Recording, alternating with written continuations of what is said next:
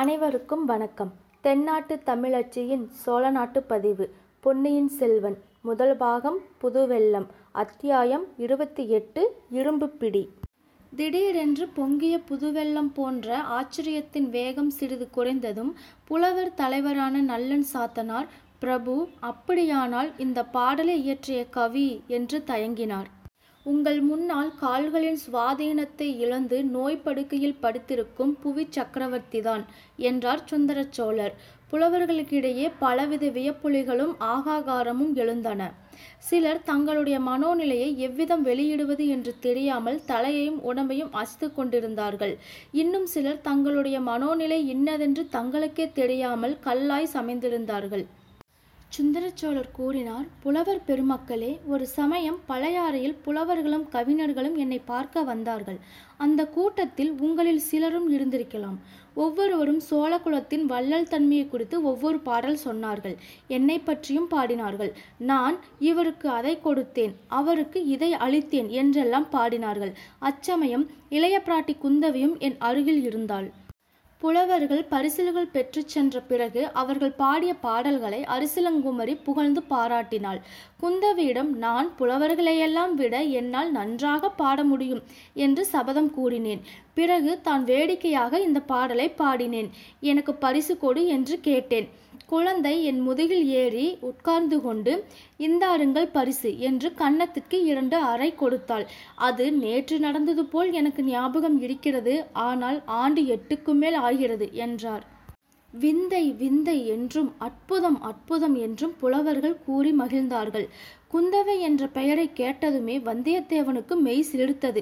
சோழகுலத்தில் பிறந்த அந்த இணையில்லா பெண்ணரசின் எழிலையும் புலமையையும் அறிவுத்திறனையும் பற்றி அவன் எவ்வளவோ கேள்விப்பட்டதுண்டு. அத்தகைய அதிசய அரசிலங்குமாரியை பெற்றெடுத்த பாக்கியசாலியான தந்தை இவர். தாய் அதோ பக்கத்தில் அமர்ந்திருக்கும் மூதாட்டி. சுந்தரச்சோழர் தம் செல்வ புதல்வியை குறித்து பேசும்போது எவ்வளவு பெருமிதத்துடன் பேசுகிறார். அவர் குரல் எப்படி தத்தழுத்து உருக்கம் பெறுகிறது?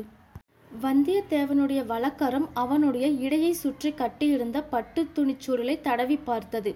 ஏனெனில் குந்தவை பிராட்டிக்கு அவன் கொண்டு வந்திருந்த ஓலை அச்சுருளுக்குள் இருந்தது. தடவி பார்த்த கை திகைப்படைந்து செயலிழந்து நின்றது.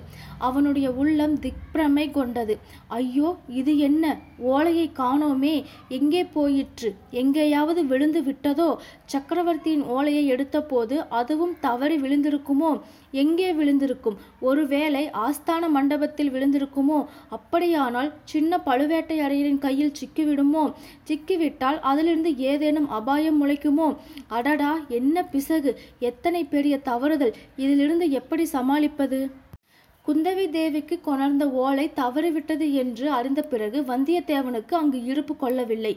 மேலே நடந்த பேச்சுவார்த்தைகளும் அவன் காதில் சரியாக விழவில்லை. விழுந்ததும் மனதில் நன்கு பதியவில்லை.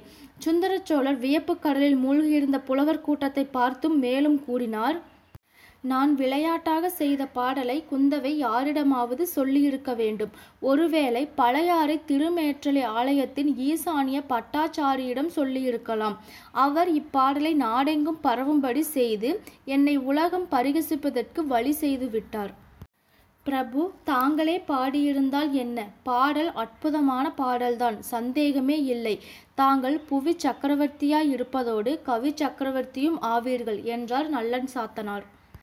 ஆயினும் இச்சமயம் அதே பாடலை நான் பாடியிருந்தால் இன்னொரு கொடையையும் சேர்த்திருப்பேன். இந்திரனுக்கு யானையும் சூரியனுக்கு குதிரையும் சிவனாருக்கு பல்லக்கும் கொடுத்ததோடு நிறுத்தியிருக்க மாட்டேன். மார்கண்டனுக்காக மரளியை சிவபெருமான் உதைத்தார் அல்லவா?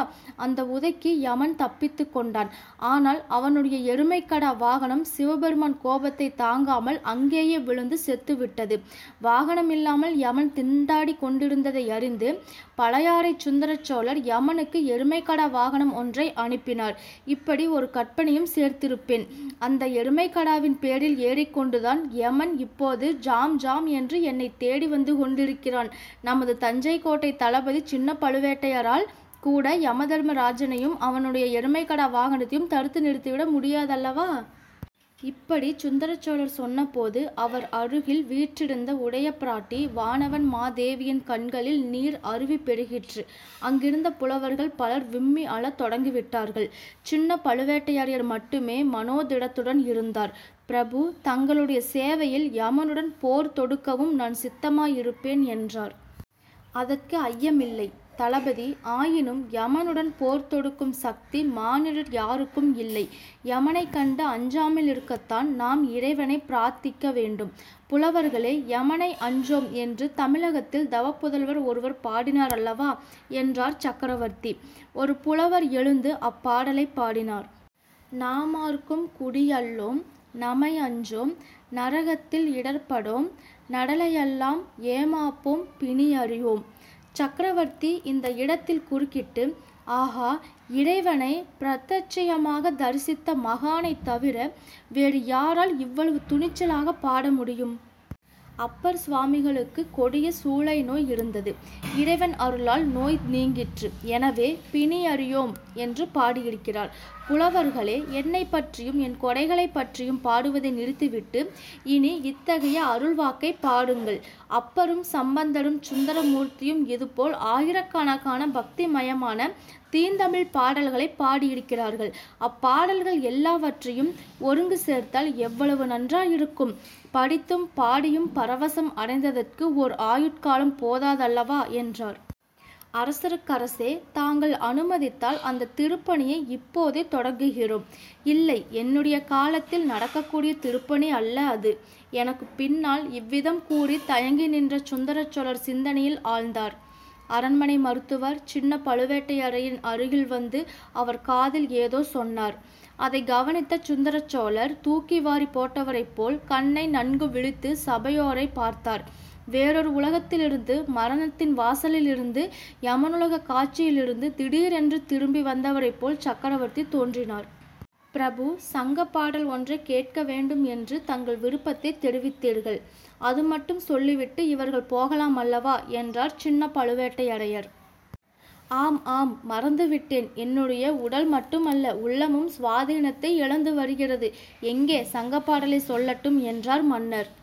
சின்ன பழுவேட்டையரையர் நல்லன் சாத்தனாருக்கு சமிக்கை செய்தார். புலவர் தலைவர் எழுந்து கூறினார் அரசே தங்களுடைய முன்னோர்களில் மிக பிரபலமானவர் கரிகால் பெருவளத்தார். இமயமலையில் புலிக்கொடியை பொறித்த மாவீரர். அவருடைய ஆட்சி காலத்தில் பூம்புகார் காவேரிப்பட்டினம் சோழ மகாராஜ்யத்தின் தலைநகரமாயிருந்தது பற்பல வெளிநாடுகளிலிருந்தும் பற்பல பொருட்கள் மரக்கலங்களில் வந்து இறங்கிய வண்ணம் இருந்தது. பூம்புகாரின் செல்வப் பெருக்கையும் வளத்தையும் வருணிக்கும் சங்கப்புலவர் ஒருவர் இன்னின்ன நாட்டிலிருந்து இன்னின்ன பொருட்கள் வந்தன என்பதை தெளிவாக சொல்லியிருக்கிறார். அந்த பாடல் பகுதி இது. வடமலை பிறந்த மணியும் பொன்னும் குடமலை பிறந்த வாரமும் அகிலும் தென்கடல் முத்தும் குணக்கடல் துகிரும் கங்கை வாரியும் காவிரி பயனும் ஈழத்து உணவும் காலக தாக்கமும். பாடலில் இந்த இடம் வந்தபோது சுந்தரச்சோழர் கையினால் சமிக்கை செய்யவே புலவர் நிறுத்தினார். தளபதி கரிகால் வளவர் காலத்தில் ஈழ நாட்டிலிருந்து தமிழகத்திற்கு உணவுப் பொருள் வந்து கொண்டிருந்தது என்று இப்பாடல் சொல்கிறது. அதை நான் அறிவதற்காகத்தானே இப்புலவர்களை அழைத்து வந்தீர்? ஆம் அரசே என்று கோட்டை தளபதி கூறியது சிறிது ஈனஸ்வரத்தில் கேட்டது. அறிந்து கொண்டேன் இனி இப்புலவர்களை பரிசில்கள் கொடுத்து அனுப்பிவிடலாம் என்றார் மன்னர். புலவர்களே நீங்கள் இப்போது விடைபெற்று கொள்ளலாம் என்றார் கோட்டை தளபதி. புலவர்கள் மன்னருக்கு வாளி கூறி கோஷித்து கொண்டு புறப்பட்டு சென்றார்கள். குந்தவை தேவிக்கு கொண்டு வந்த ஓலையை காணாததால் மனக்கலக்கம் அடைந்திருந்த வல்லவரையன் அப்புலவர்களுடனே தானும் நழுவிவிடலாம் என்று எண்ணி எழுந்து அக்கூட்டத்தின் நடுவில் நடந்து சென்றான். ஆனால் அவன் எண்ணம் நிறைவேறவில்லை.